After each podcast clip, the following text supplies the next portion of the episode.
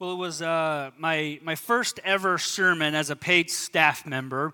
Uh, I was working at this small little country church on the suburbs of Knoxville in a place called Maryville, or if you were from there, it was pronounced Merville. You kind of had to slur together. Learned that one quickly. And uh, the senior pastor uh, asked me to preach, and so uh, a couple of months in advance, we were in the middle of this series that was kind of taking big chunks of the Bible and covering them, and he gave me the book of Judges.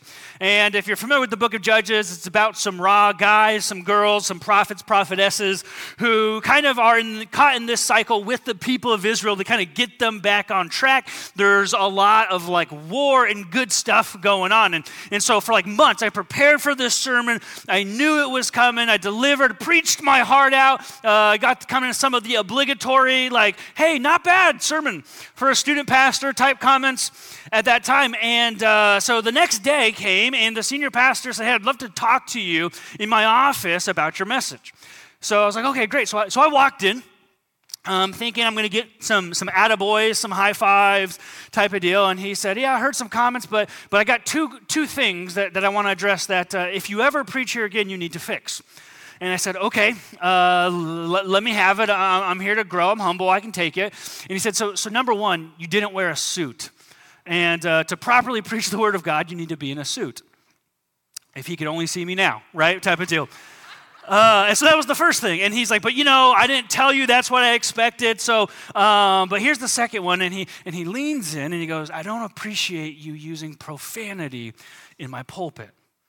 Now I got ghost white, like stop talking. Like I was just like, I started to panic, to freak out. And I was like, I am so sorry. Did something slip? Hopefully you don't know. You know, it was it was unintentional. I didn't mean it. Like, like, and so I was like, yeah, so can you can you just tell me what I said? Help jog my memory of what slipped out. And he's kind of like, I would rather not. And I was like, was it that bad? And he starts, he's like, okay. And he, he looks around the room. It's like just the two of us in there. I was like, whatever. And then he leans, he's like, I'm not going to say, but I'll spell it for you. And I said, okay. And he goes, B. And I was like, oh boy. And then he goes, U, T, T. And then he just like backs away, just like drops a bomb. And I was like, you're upset with me that I said the word butt on stage? Type of situation. And he was like, Yeah, that's just, he's like, I just prefer that to not happen. Needless to say, I didn't last there super long. Um, had to find me a new spot to do ministry since. Now, it's interesting because there's a lot of these things, and maybe you grew up in a very traditional, fundamental church. Uh, maybe your grandparents took you to, to a certain church growing up, and where there was kind of sometimes these additions, these fine prints that nobody talked to you about of what it meant to be a true disciple of Jesus. You didn't know you had to wear skirts down to your ankles. You didn't know that eight hours a day on Sunday was the appropriate amount of worship for somebody uh, in the family of God. And so, what has happened over the course of history, history, even all the way back to the time right after Jesus, uh, is, is these ideas or these things that I want to call them this morning for our conversation of what we would call permissible dilemma. So these ideas of these things that aren't necessarily against Scripture or against uh, the will of God that we find ourselves, it's okay to do that, but should we? So these permissible dilemmas have kind of maybe come across um, uh, you at some point or another. And, and for Christians today, some of those permissible dilemmas are things like, well, well, is it, is it cool for a Christian to drink alcohol? We know what the Bible talks about getting drunk, but, but what about having a social drink with some friends type of situation? What about tattoos? We've heard that if you get a tattoo, you're no longer in the family of God. If that's the rule, it'll be like me and two other staff members come tomorrow morning, just calling it for what it is. And there's all these rules or all these things that we hear of what you can and can't do.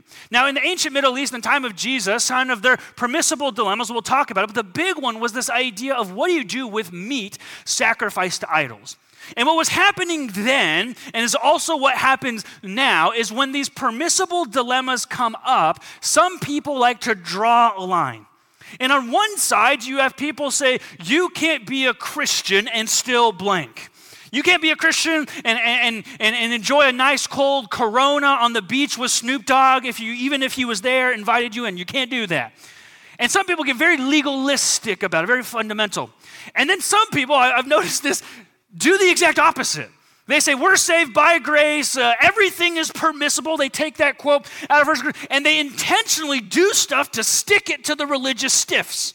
It happens. No, I'm going to get a tattoo because you don't want me to. And so I'm going to get one just to show you that Jesus still loves me. And so we, we get in these kind of dichotomies when it comes to these things that, again, are, are permissible dilemmas. It's not an argument on whether or not God says it's okay or not. It's like when it's that gray area, how do we address it? Because I like to think is that, that people who don't belong to the family of God, outsiders looking in at the church, us as Christians, brothers and sisters in Christ, they, they probably get a little confused sometimes. Well, I grew up hearing this. Da, da, da, but now you're telling me that, that it's okay. Like it doesn't matter what I do. My actions matter too much. My actions uh, don't matter at all. And, and so, what's the answer to the middle? of how we actually seek to live out what is best, not just for ourselves, but for the community around us. So if you have your Bible, uh, 1 Corinthians chapter 8. We are in week 12 of our study called True North, 1 Corinthians chapter 8. Uh, somebody asked me last week, how long are we going to be in this for? And I said, for as long as we want. I don't know. Like we don't have a set day. Probably till Christmas, most likely. Uh, we're taking it chunk by chunk because we believe in the value of Scripture, of taking the Word of God, studying and applying it to our hearts and to our minds. So if you have a Bible, bring it every single week with you. You can follow along on our app. Quick word is that if you are a note taker, highly encourage you to take notes, glean stuff from the message. The notes we provide at our communion stations also provide you the opportunity to apply the message deeper throughout the week so that we don't just become hearers of God's words, we become doers of them. 1 Corinthians chapter 8, we've been saying that the whole entire thesis of 1 Corinthians is God by the name of Paul. He's writing to this church in like kind of what would be modern day Amsterdam, where, where their entire motto is you do you. Whatever you, you think, whatever feels right, whatever makes you happy, just go ahead and do it. Put, put morality to the wind. Even if you're a Christian, just go ahead. And the Apostle Paul's writing to say that's not quite it. And so we need to develop a Christ centered worldview. So, how we think about our actions, our beliefs, and our context in a way that best glorifies and lifts up the kingdom of God. 1 Corinthians chapter 8, starting in verse 1, you follow along with me. Paul says this. He says, now. Now, that's a transition word. We're kind of leaving one section, moving on to a new one, to which a lot of people are like, yeah, chapter 6 and 7 were pretty heavy. Thankfully, we're moving on. Now, he says, about food sacrificed to idols. We know. Now, on the count of three, everybody, crowd participation, say the word no. One, two, three. No. It's going to be a recurring word here. We know that we all possess knowledge. But knowledge puffs up, while love builds up. Those who think they know something do not yet know as they ought to know. That's super clear, right? Cool. But whoever loves God is known by God. So then, about eating food sacrificed to idols, he says, we know that an idol is nothing at all in the world. What he's saying is, is we know those idols are fake, they're not false, they're, you don't need to worship them anymore. And that there is no God but one, the Holy Trinity that, that we serve, that we follow, that we believe in. For even if there are so called gods, whether in heaven or on earth, and indeed there are many gods, he's using parentheses, many lords, he's kind of poking fun that they, they think they have meaning and value, but they don't. Yet for us there is but one God the Father, from whom all things came and for whom all things we live, and there is but one Lord. Jesus Christ, through whom all things came and through whom we live. But not everyone possesses this knowledge, he says. Some people are still accustomed to idols. That when they eat sacrificial food, they think of it as having been a sacrifice to that God. And since their conscience is weak, he says, it is defiled. But food does not bring us closer to God. Okay, bacon, but whatever. We are no worse if we do not eat, but we are also no better if we do. So Paul's kind of addressing like a mailbag question. And what was going on in that time in that church is you had two different groups of people and they were having a discussion about what do we do with the, with the permissible dilemma stuff. God, we, we, we know about the food sacrificed to, to idols. Is it kosher for us to eat it or not? So here's what would happen is, is there would be a, a, a, pagan temple, and if you worshiped that god, you would take the sacrifice with you. So you'd pick up your lamb or your goat or your bull. I guess you couldn't lift the bull, you'd, you'd drag it or whatever. And you would get to the temple. And then they would say, okay, this is. And then they would take the, the animal and they'd put it into thirds. And one third they would completely burn up as the sacrifice. Another third you got to take home and consume for yourself. And then the last third stayed behind to take care of the priests in the temple. Now, the thing is, is back then, if they had a lot of sacrifices, the priests might not need that food. Or maybe they didn't like that particular cut that you wanted to leave behind. And so then they would turn around and they would sell it at a discounted price from their temple market. And so, since the beginning of time, Christians were after a good deal, right? And, and they're, writing to the Apostle Paul saying, hey, so about that meat that's cheaper, can we eat it or not? And Paul begins to write, and he says, You know that knowledge puffs up because the, there's this dichotomy. Some on one side, we're kind of saying, like, hey, you can't because that meat was sacrificed to idols and you know, da da da. And then the other side, right? So you're going to be my weak crowd today. Sorry, you got drafted. You're the weak side.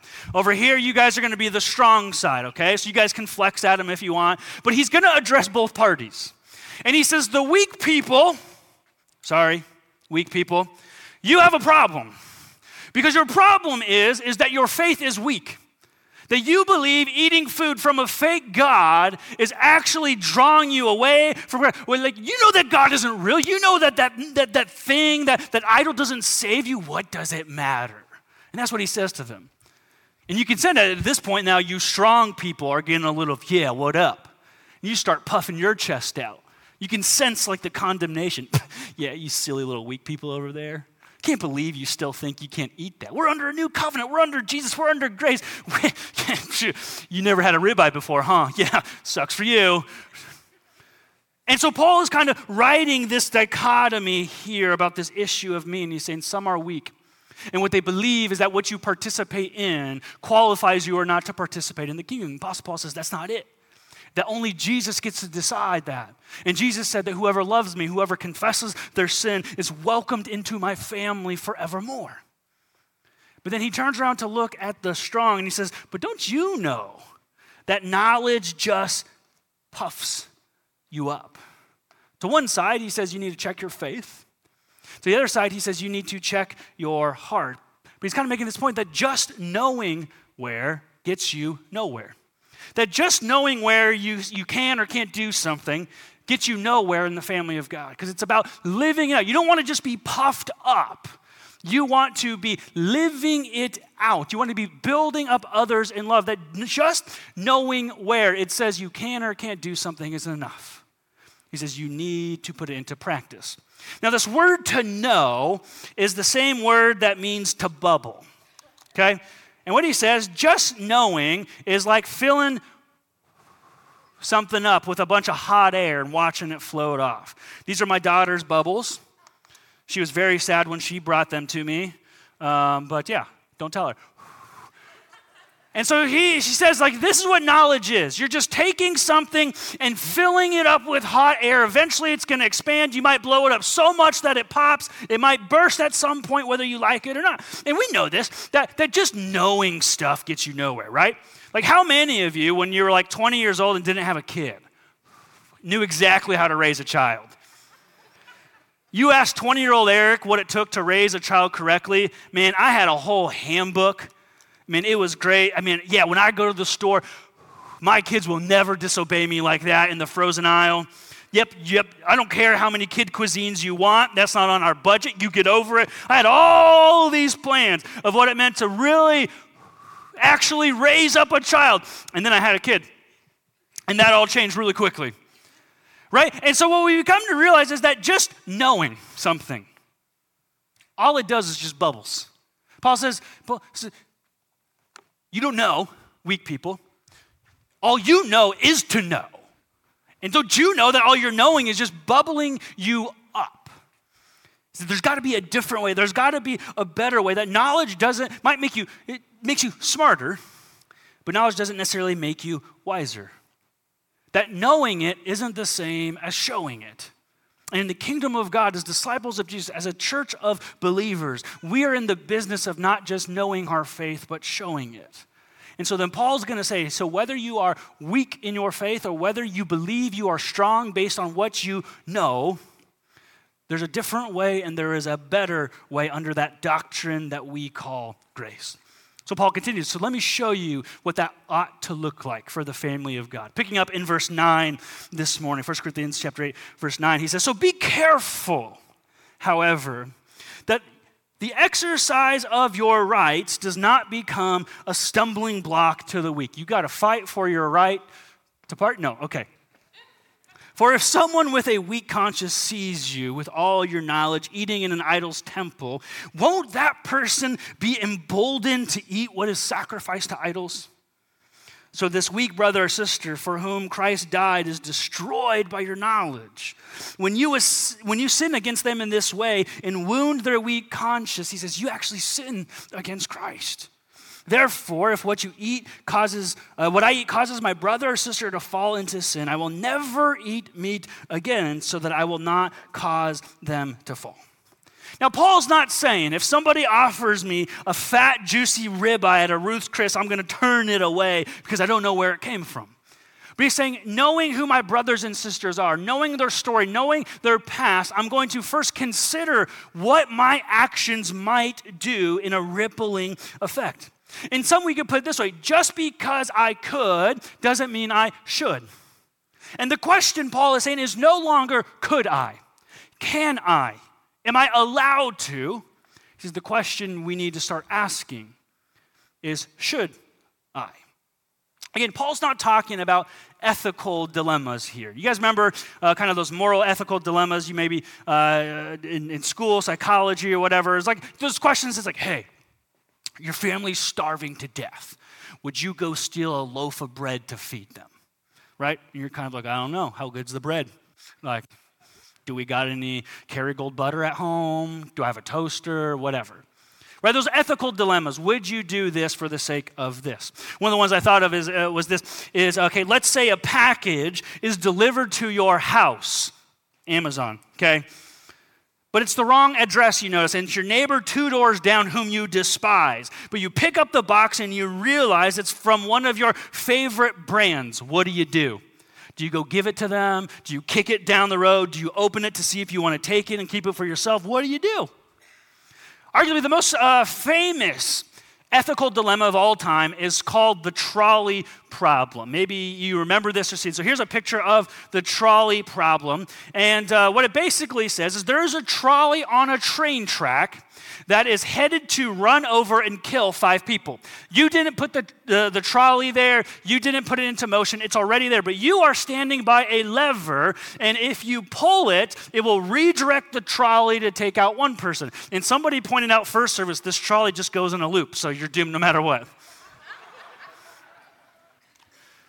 And this question's based on okay, well, well what do you value in, in, the dilemmas of your life. This one, five people lose their lives, even though you could have done something for, for the value of one life. But some people might say, yeah, but I didn't put this one into motion, so I couldn't live with myself if I actually pulled the lever and was responsible. And then sometimes they kind of uh, trade uh, uh, uh, examples of it. Okay, what if these are five regular people, but this is, is a Nobel Peace Prize winner? You see what they're saying? And so I was doing some research and I found a three year old who actually figured out a way to solve this problem pretty good. So check it out. Uh oh, Nicholas. This train is going to crash into these five people. Should we move the train to go this way or should we let it go that way? Which way should the train go?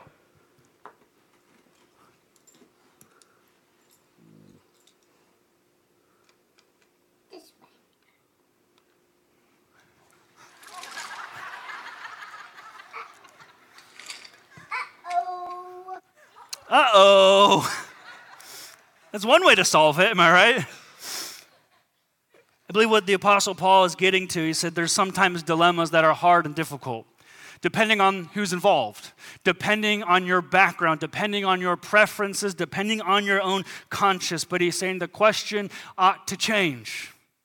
The question shouldn't always be, can I? It's, should I? Paul says, I could eat meat.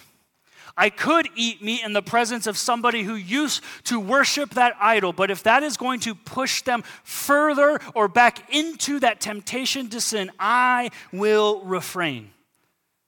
I will lay down my right, I will lay down my privilege because it is what is best for the sake of another.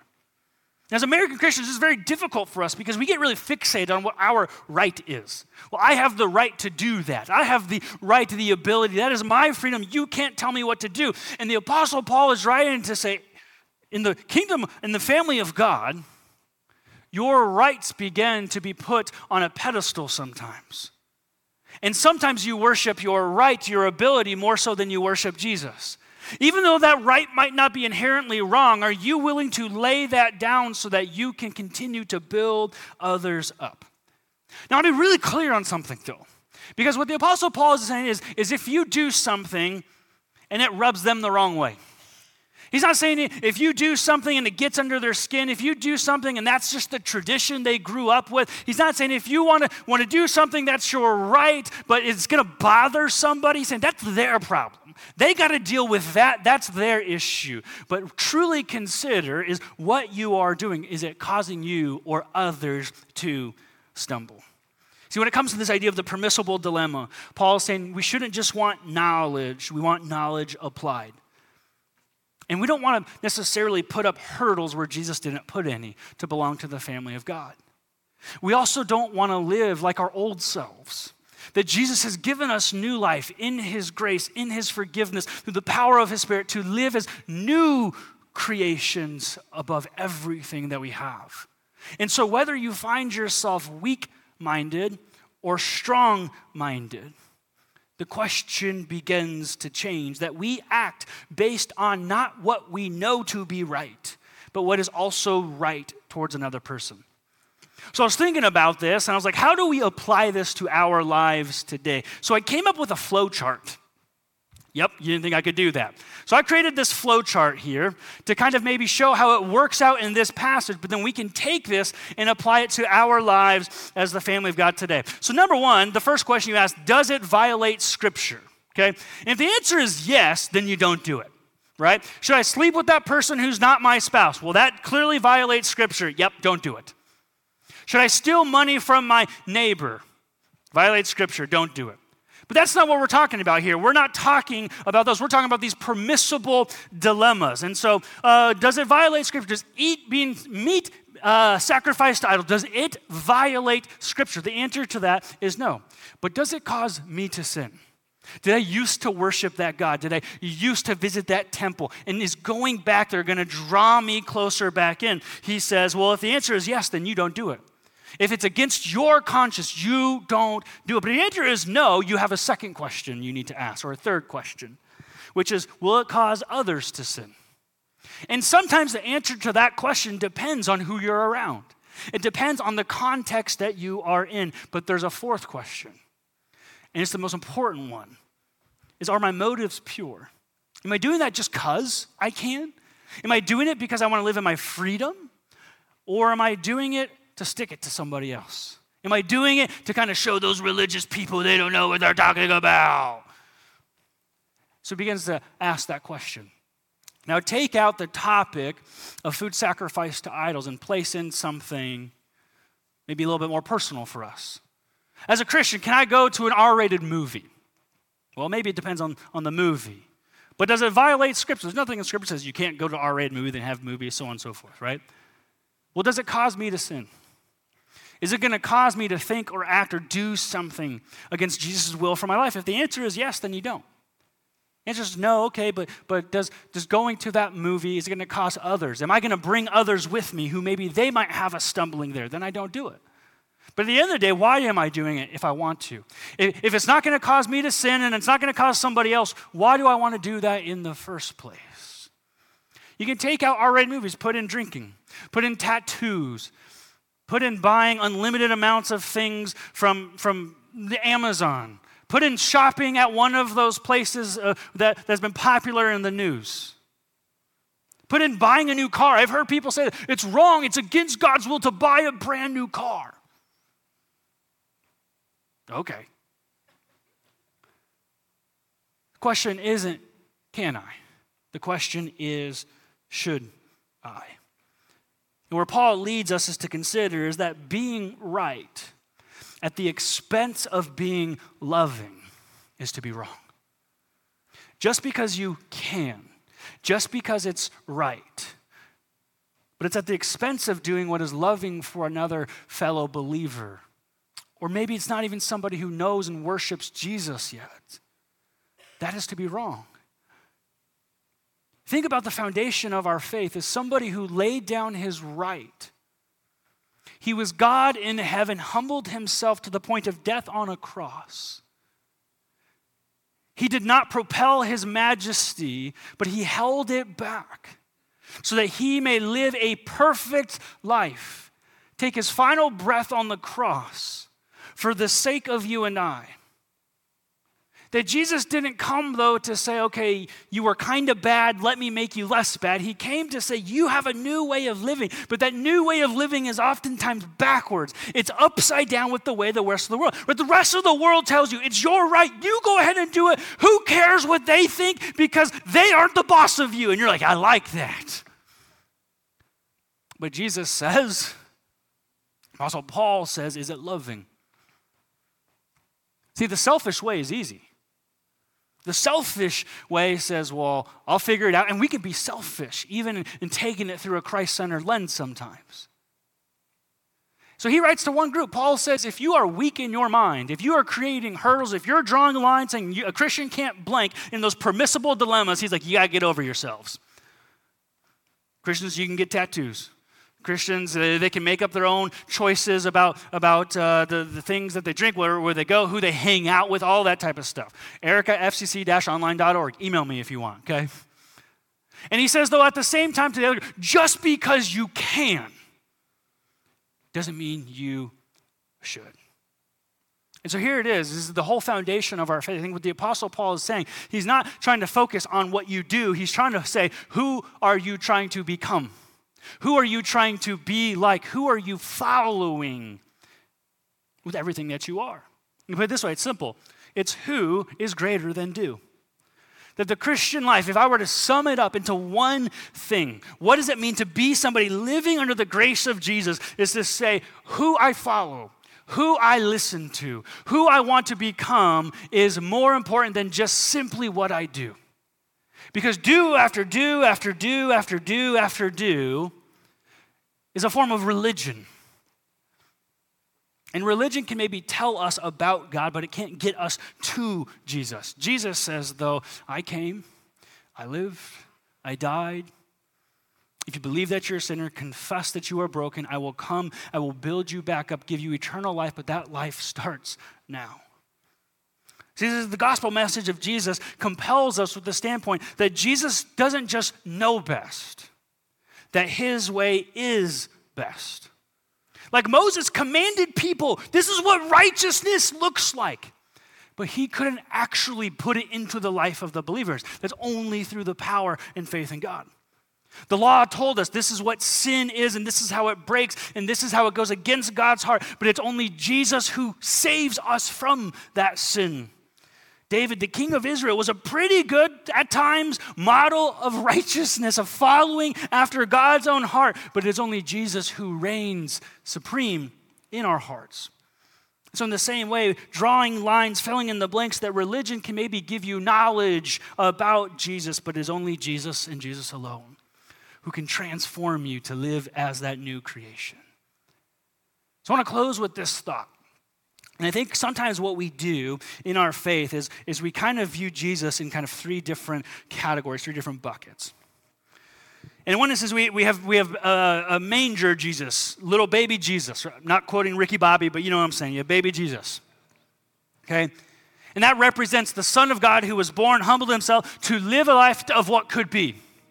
And then we have Jesus on the cross who's taking on the sin and the debt of you and I, no matter our story, no matter our past, no matter how many drinks we've had, no matter how many tattoos, no matter how many piercings, whatever it is, no matter if we are single, married, divorced, you fill in the blanks. That Jesus hangs on the cross to give us new life, to take on the punishment that we deserve.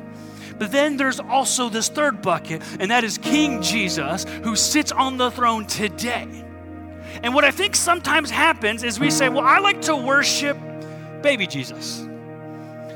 The me that could be.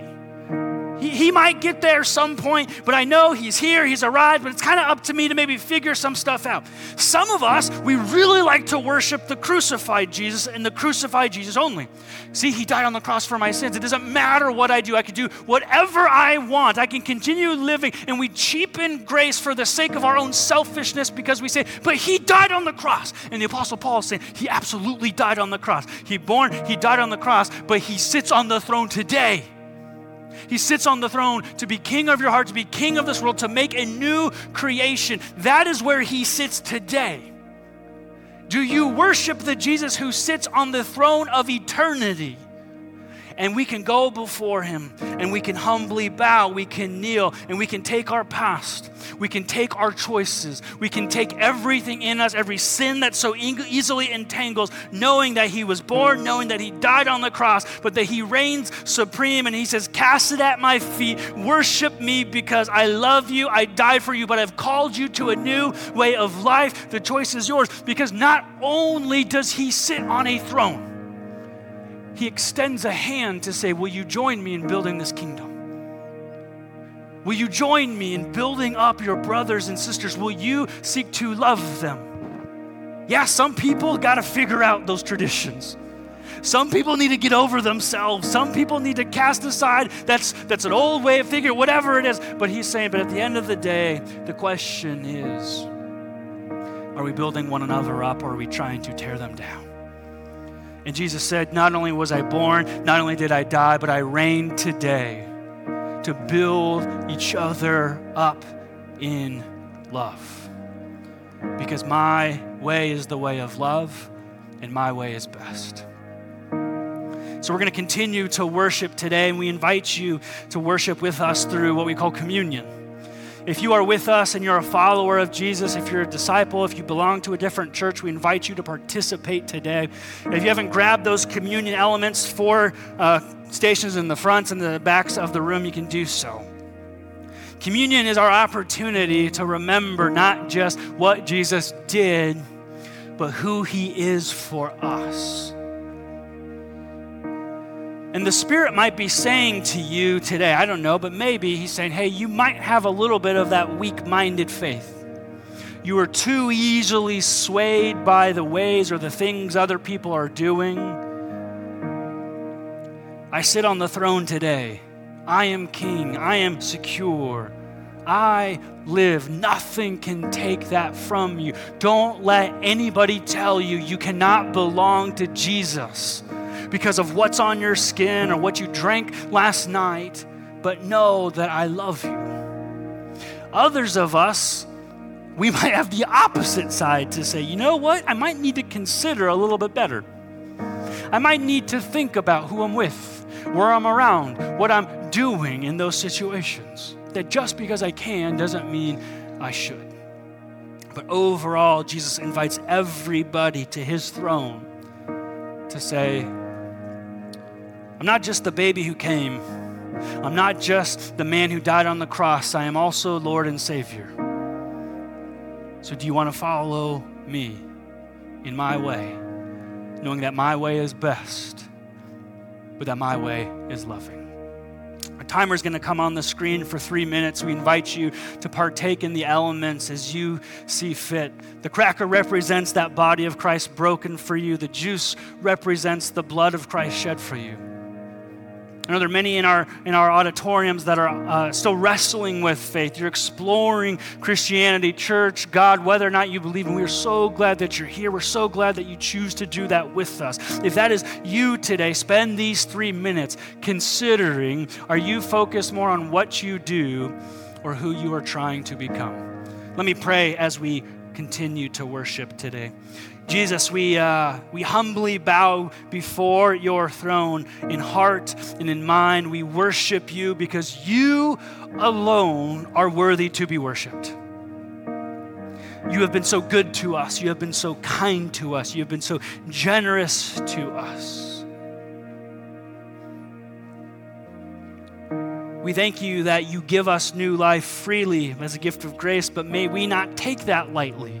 May we understand the cost. May we understand what it took. May we understand the life that you have for us. Lord, may we see the goal of our faith not just to know more, but to put it into practice. May we see the goal of our faith not just to die and go to heaven someday, but to experience heaven here and now as we worship and live and walk with you. I pray a blessing over all of those who call First Christian Church their home. A blessing that your spirit meets them. That we are humble to hear from you.